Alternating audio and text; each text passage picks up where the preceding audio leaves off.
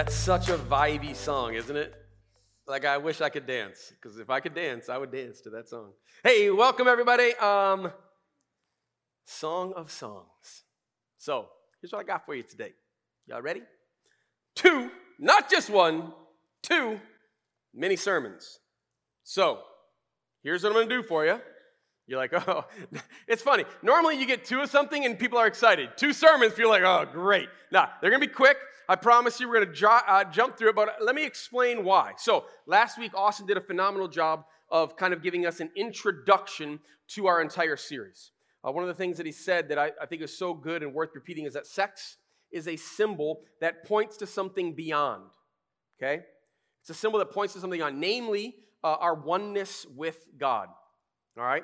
What I want to do this morning is I'm going to give you a really quick summary of the Song of Songs and then why it matters today. Uh, a little bit of this will just kind of repeat, kind of, what Austin said, uh, because repetition is the mother of learning. And quite honestly, in the church, the church often gets a bad rap of how we talk about sex and sexuality. Uh, often that we kind of shy away from it or uh, we talk about it in a way that's not helpful. And so I want to make sure that uh, our church is treating it correctly. And that's why I think that getting an overview of Song of Songs, a summary, if you will, and then why it matters today, why it matters in the canon of Scripture, is so important. So, y'all ready for this? This one's gonna be a little bit different. I'm gonna dive through it pretty quickly. Uh, it really comes from a dude named Ian Provan. Dr. Provan is an Old Testament scholar, but specifically uh, has expertise in Song of Songs. And uh, what he has to say is really, really valuable. So, he starts off by saying, in summary, what we appear to have in the Song of Songs is a dramatic composition. Remember, Austin talked about this like a, some love poems that have kind of been pulled together to then actually craft a story for us. He says that is of uncertain date and authorship. In other words, we're not really sure who wrote it, and we're not even 100% sure when it was written, just simply probably uh, somewhere uh, around the time of Solomon, a little bit after. All right? And he says what it does is it sets before us for our consideration two different kinds of male female relationships. The first, which occupies most of the attention of the song, is that manner of relationship in which a woman and a man enter freely into love and sexual intimacy, binding themselves in lasting commitment to each other and giving themselves to each other, physically and emotionally, in joyful abandonment that knows no reservation or shame. That's the first relationship that is discussed. The second kind of relationship, which lurks in the background of Song of Songs and occasionally has the spotlight shined on it, places the male in a dominant and powerful position over the female, such that she does not enter the relationship by choice, but is only the pawn in a male game that has to do with legal contracts, money, and the collection of objects of pleasure. It's the first kind of relationship that equal relationship between a man and a woman where they enter freely into this love that actually is exalted by the Song of Songs. All right, this is underlined by the fact that the woman does most of the speaking in it and takes by far the greater part of the initiative in her relationship with the man. The second kind of relationship, where men are in the dominant and powerful position over women, the song seeks to show is neither from God nor God's desire for how we relate to one another. It's important that we understand this within the Song of Songs. Now, whether we understand the Song of Songs literally or allegorically, Austin talked a little bit about that last week. Uh, we believe that it's general, generally written in a way that we're supposed to interpret literally, but that there are also some allegorical ways that we can see it as metaphor between God and us, God and the church. Either way we read it, Song of Songs undermines a hierarchical view of the reality that men and women often find themselves in, where men, in their power and coercion, relegate women to something less than. The Song of Songs is very strongly, especially in that culture, showing that that is not from God. So, bound up with all this dysfunctionality of relationship in the modern as well as in ancient times, is sexual activity. Now, sexual activity is from God, it's a blessing from God. It's supposed to symbolize, in a profound way, the self giving love that a husband and a wife have in their relationship. However, it has often come instead to symbolize all that is cursed about that relationship. A truly countercultural church would at this point confront with balanced biblical teaching on sexual expression both the modern society, which often idolizes sex, and the Christian tradition that has often demonized sex and would seek to proclaim and live the truth that God made this world as a good place and redeemed this same world in Christ. Friends, we want to be a truly countercultural church. This is why we're not shying away from engaging with this important book. It is one book that talks about very explicitly at times uh, sexual expression between a man and a woman. However, uh, it's only one book, okay? So we're not going to overemphasize it, but we also have to be reminded that this is intended to teach us. It's intended to help shape our understanding of what it means to be human. Many within the church have thought the Bible represses our humanity instead of actually expressing our humanity. The collateral damage caused by this attempt, Provan says, to use the Christian faith to repress important aspects of our humanity is huge. Because if faith and humanness are set in conflict with each other, in other words, if my faith and my humanity are somehow in conflict with one another, sooner or later, a human being will find the attempt to manage the conflict intolerable and will always choose humanness. Why? because that's what we are. God created us, designed us as human beings. And if faith and humanity are somehow at odds, we have to choose our humanity. The good news is faith and humanity are not at odds, even though at times within the Christian tradition we have made it seem like they are. He says this Christians are called, therefore, to proclaim a resounding yes to sexual expression. It's part of our humanity. In the context, he says, of a resounding yes to God. The Christian yes to sex, as joyous as it should be, is thus always a yes in a context defined by the good God who made all things and knows what is best for his creatures. Sex is for the building of a lifelong, committed, and intimate relationship between one man and one woman in which complete self giving is possible. The only appropriate Christian response to our culture is to pursue the calling God has placed on our life undeterred to live out that life that Jesus has redeemed for us. We will not shy away from our humanity. Our humanity is good. Our humanity is God given and God designed, and all the beautiful blessings that come from it we want to celebrate. But we will also recognize that God, as the designer and creator, has designed us with intention. And therefore, we will trust that not only is God good in the midst of a fallen and broken, difficult world, a world that affects each and every single one of our sexuality, we will not only trust his goodness in the midst of that, but we will pursue to live out the calling that he's placed on our lives. End of sermon one. Now, with that in mind, I'd like to push into Song of Songs, chapter 1. I think there is one important point that God wants to point out that will have some very specific applications. Ready? I'm going to start with a question. The most important sexual organ is not found between your legs, but between what? Turn to the person next to you and tell them what you think it is.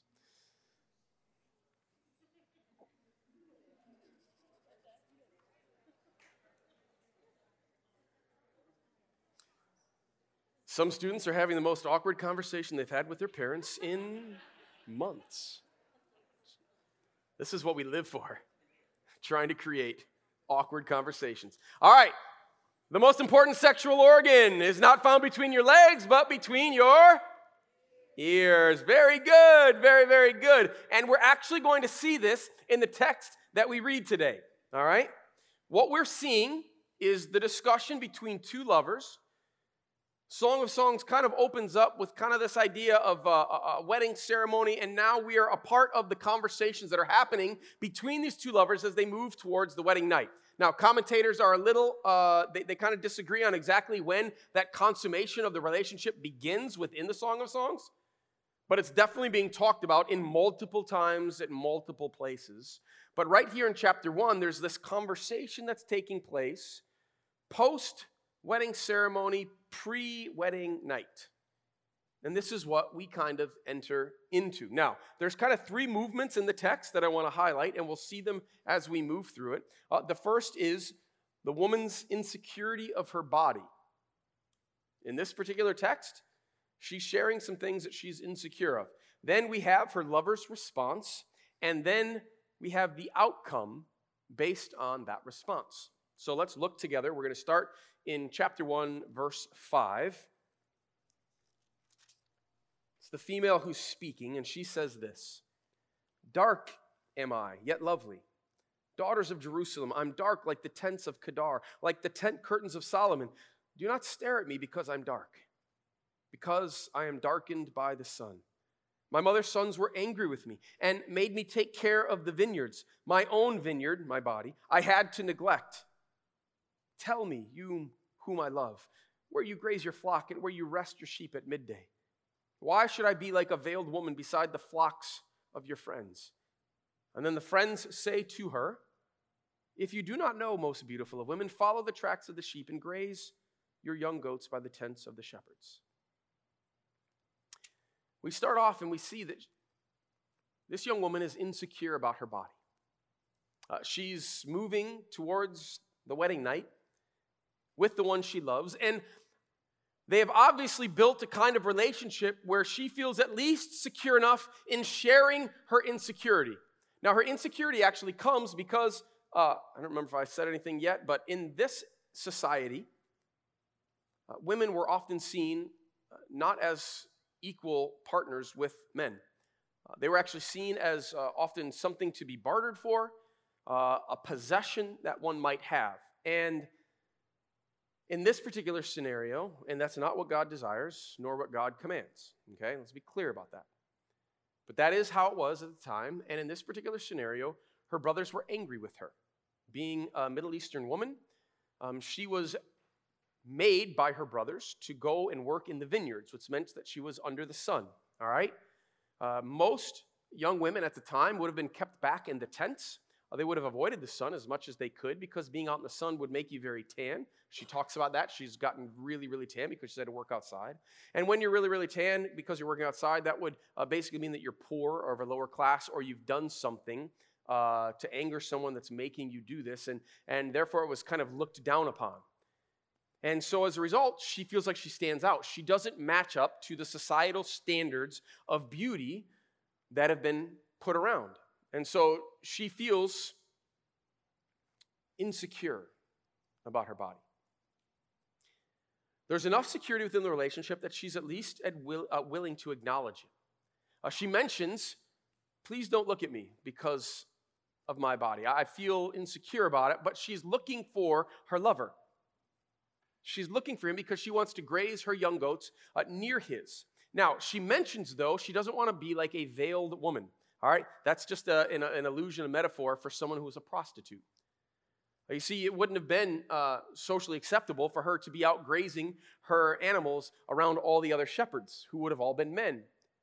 Uh, that would have made her look like a prostitute. That was kind of a socially uh, unconventional for, for her to do. However, because of her insecurity, she wants to be close to the one who makes her feel secure. So she needs to be by him because she hopes that just being in his very presence is actually going to be the thing that makes her feel good about herself. Now, in this moment, she begins to share some of these ideas she has about why she doesn't feel great about her body.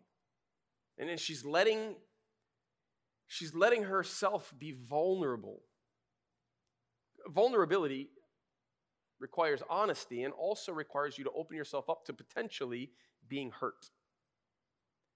And so in this moment, everything rests on what her lover is going to say, how he's going to respond to her.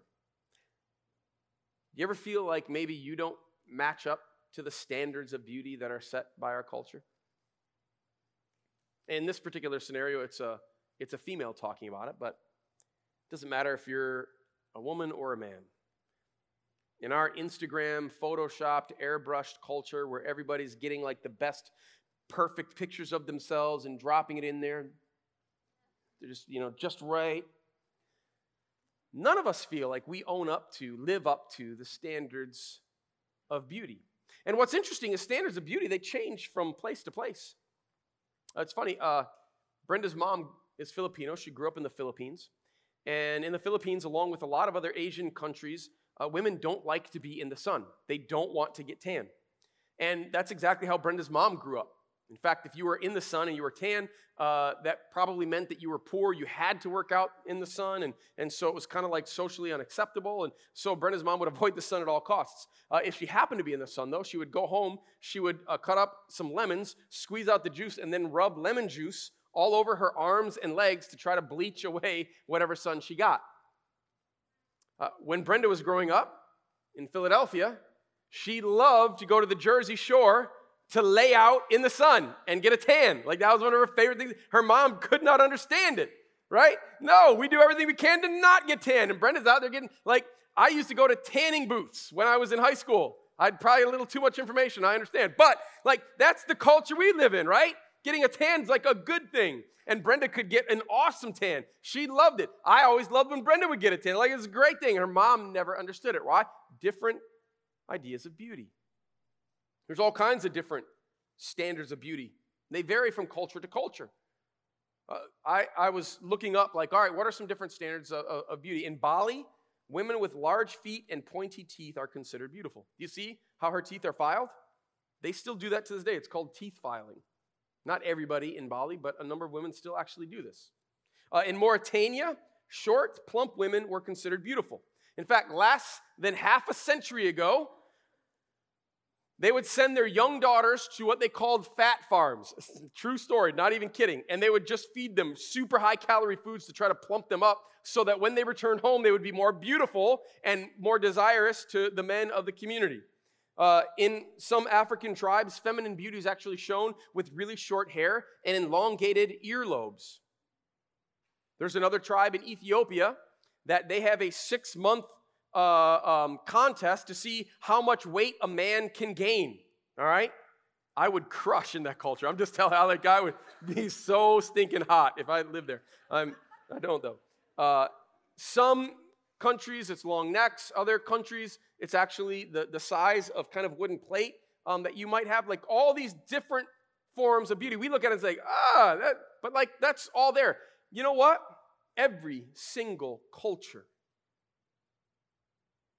with all the different types of beauty, expectations, societal pressures that they put on, leaves you and I and every other single human being at times feeling insecure.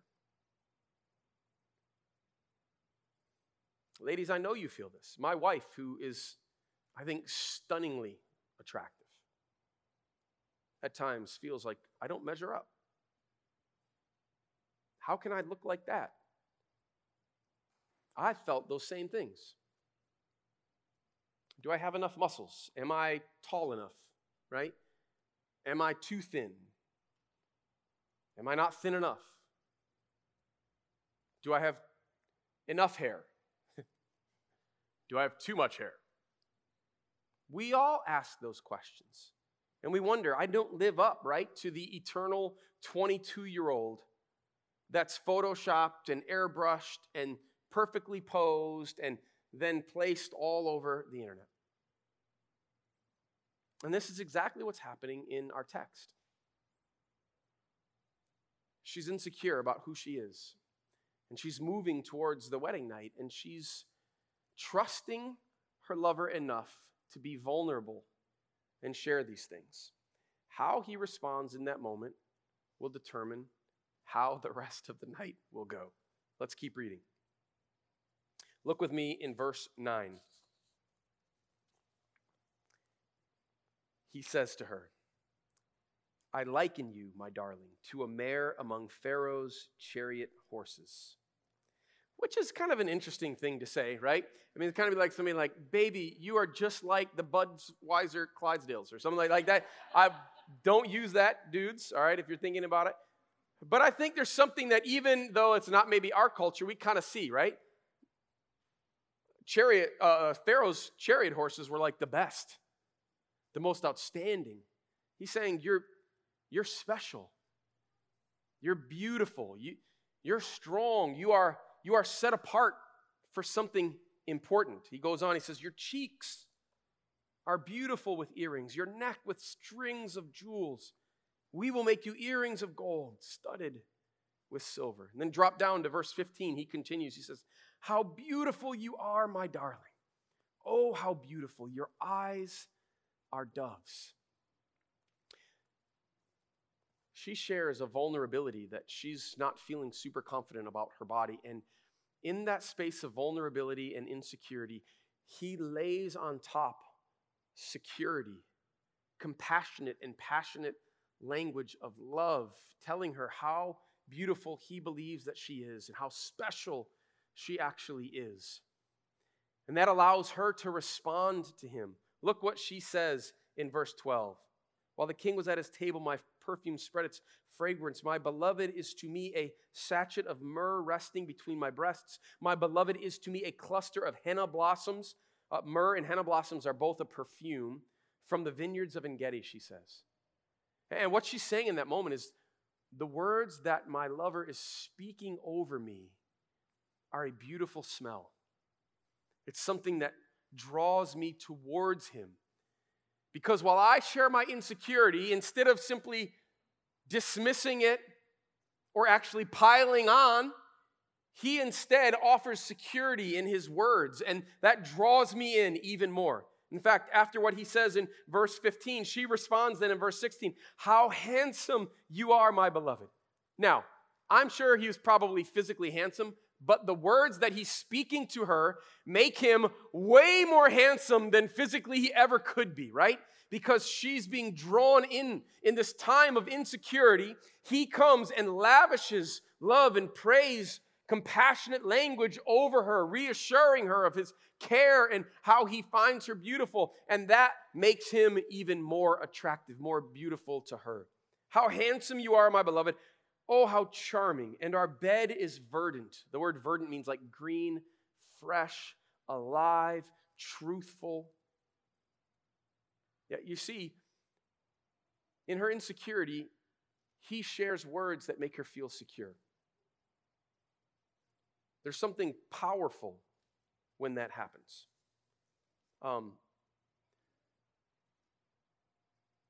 there's a quote that I, I, I love Sex is not just physical, it's an act of the soul.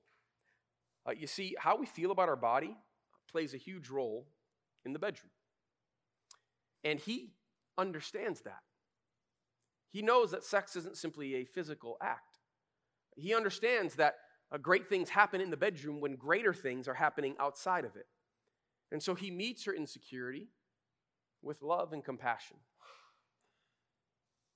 He does this again in actually verse, uh, no, sorry, verses 1 and 2 of chapter 2. Let's just keep reading there.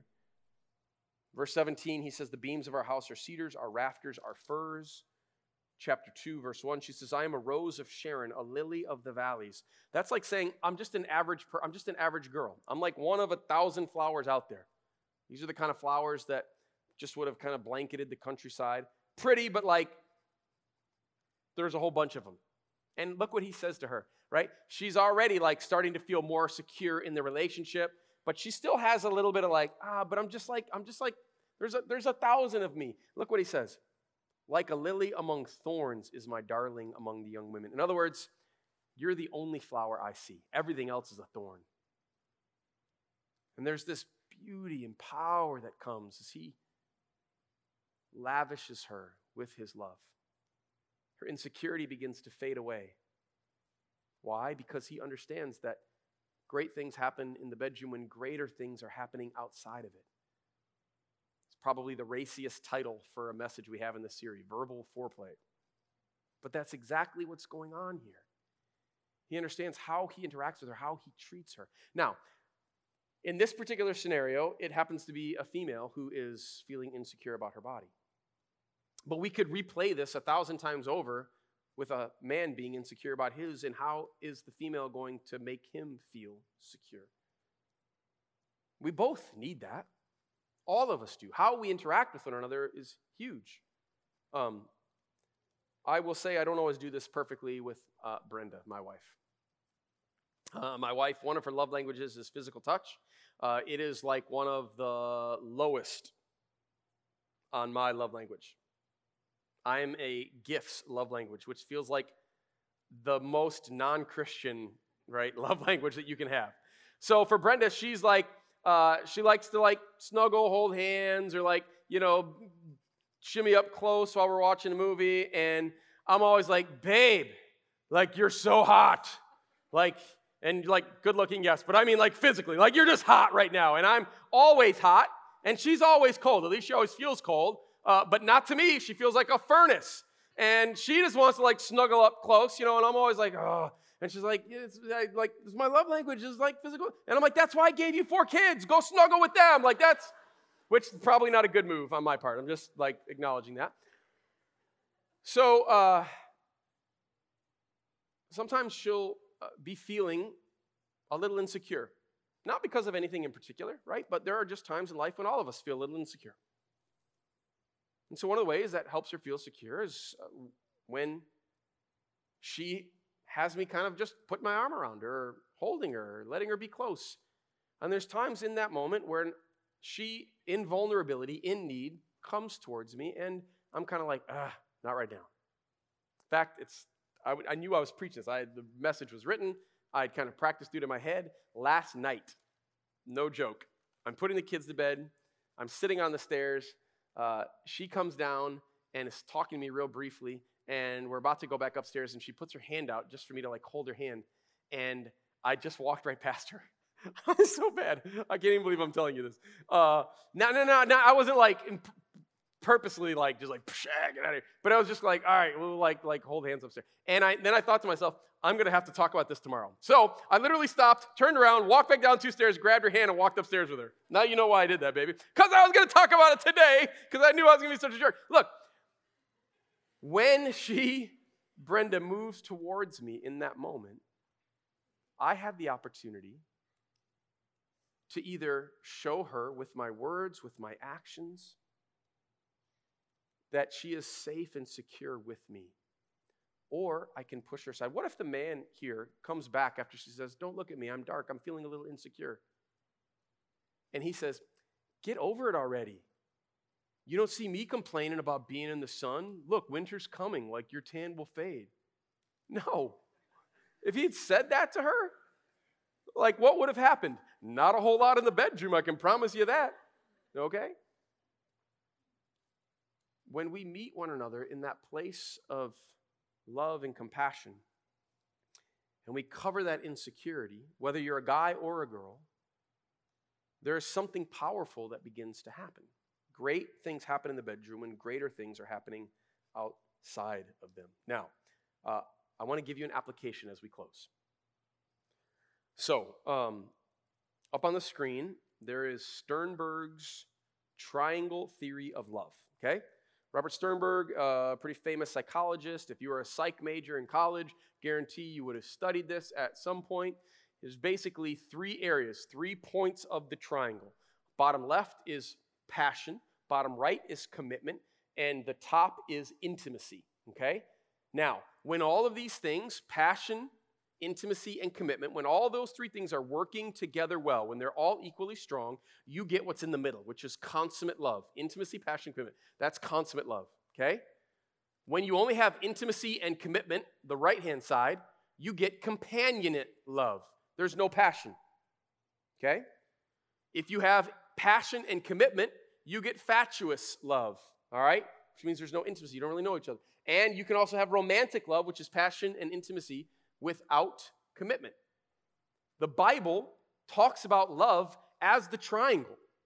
Consummate love is when all three of those things are working together equally. What we're talking about in Song of Songs It's actually all three of these in different places. But in this particular scenario, we're talking about the passion side, the biological side. She is feeling unsure about herself. And this passion has an opportunity to either be snuffed out or to be encouraged based on what her lover responds with, how he engages with her. And because he meets her insecurity with security, it actually fires up the passion that she feels for him. You can read it as you go through. He says something, she responds by saying, He's like a perfume to me. I'm drawn to him. And then he compliments, says, Your eyes are like doves. And, and she just can't stop gushing. You're so handsome. I, I can't wait to be with you. And he starts talking about like the, the bedroom, the, the, the fir branches and the, the cedar like beams and like and, and she's like, Yeah, but I'm just like a, a, lily. I'm just a lily of the valley. He's like, No, no, no. You're the only lily. Everything else is a thorn. You see, like the passion's being built. A lot of times when you see this, passion is the biological side, okay? Commitment is the cognitive side. It's the decision you have to make. Intimacy is the emotional side. When it comes to the passion side, the biological side, I always thought to myself, like, how do you actually grow that? Like, it's either there, it's not there. Like, I can't change how I feel. Baloney. You can, but you have to practice it. So, I'm going to give you a couple of ways to practice growing passion, okay? Now, this actually comes from a book called Saving Your Marriage Before It Starts. Doctors Les and Leslie Parrott uh, are the ones that wrote it. And um, they say this how to grow passion. Number one, practice meaningful touch. You'll get big brownie points even if you just start taking notes right now. Just letting y'all know. Practice meaningful touch. Okay? So, key word here is practice. We're not talking about uh, sexual touch, we're talking about non sexual touch. Practice meaningful touch. Okay, this could be a little thing like you just, when you uh, uh, walk by, you just put your arm on their shoulder for a second. Okay, could be holding hands. It could be uh, before you leave for work every morning, uh, you give your wife a little kiss on the lips or a kiss on the cheek. Or before you go to bed, wives, uh, you always rest your uh, head on his shoulder for a minute. It could just be snuggling up while you're watching a movie, all right? Allowing your wife to put her 130 degree legs over your knees while they're sweating, okay? Like whatever, but practice meaningful touch, all right? The key word there is practice. You know what practice means? Practice means you're not great at it. Practice means you're not perfect at it. You know what? None of us are. That's why we practice.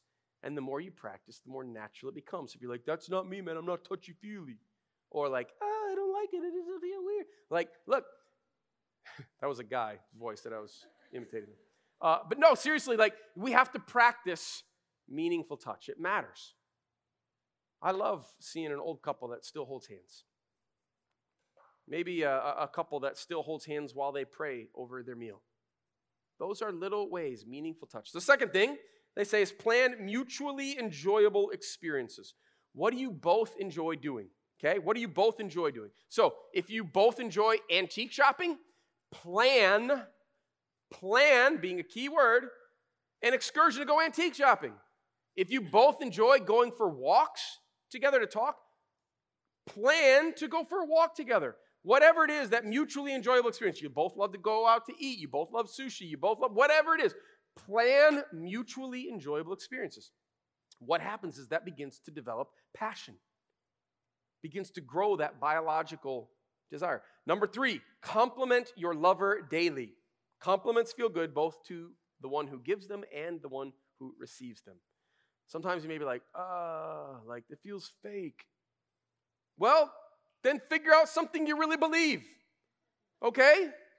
And tell your spouse that. Honey, I love how those pants fit you. I don't know why that came out, but that's that's a legit one. That could be something, okay? Uh, or, honey, I love. oh, I'm gonna get in so much trouble during this series. I'm just telling you right now. honey, I love how you parent our kids. I think you're a phenomenal father. I love how you treat me when we're in public. I think your hair looks great. What are you wearing? It smells so nice today. Oh, that's a really cute top on you. All right? Compliment your partner daily. You know what that does? It starts to grow passion. That's exactly what's happening here. He's complimenting her, and she's responding to that. And then the last thing is give your lover a nickname like Schnookums or Boo Bear or Honey Butter Biscuit, and then use it in public frequently. It's right out of the book. I'm just joking. That's I made that one up. But it would be awesome if y'all started saying like honey butter biscuit. That'd be pretty.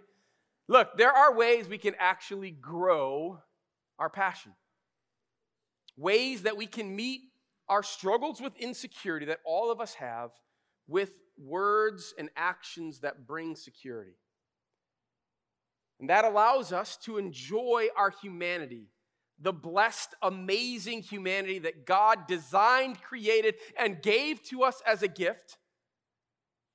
Our sexuality, because when, uh, excuse me, great things happen in the bedroom when greater things are happening outside of it. Let's pray. Father God, uh, thank you. I, it kind of, kind of feels weird to say thank you for our humanity, but thank you. You designed it, you created it, and you're amazing. And God, all the beautiful and amazing things that you created for us to enjoy, that you blessed us with. God, l- never allow us, never allow us to try to pull those things back. Let us celebrate them appropriately as you design them to be celebrated. But let us move towards that as we move towards you. God, so that we can show the world that there is a better way, a way that works. God, we know we do it so imperfectly, and we are broken people. So, God, continue to redeem our hearts, our minds, our bodies, that we might learn how to give them fully and freely to the partner that we have committed ourselves to, to our husband, to our wife. God, let us trust in your goodness, even when it's hard, even when maybe we don't see the end point, that it feels over the horizon. God, let us keep walking towards you in that moment, remembering that even beautiful and amazing gifts that you've given, like sex, is simply a signpost that points us towards something greater a oneness with you. We love you, Jesus. It's in your beautiful and powerful name we pray. Amen.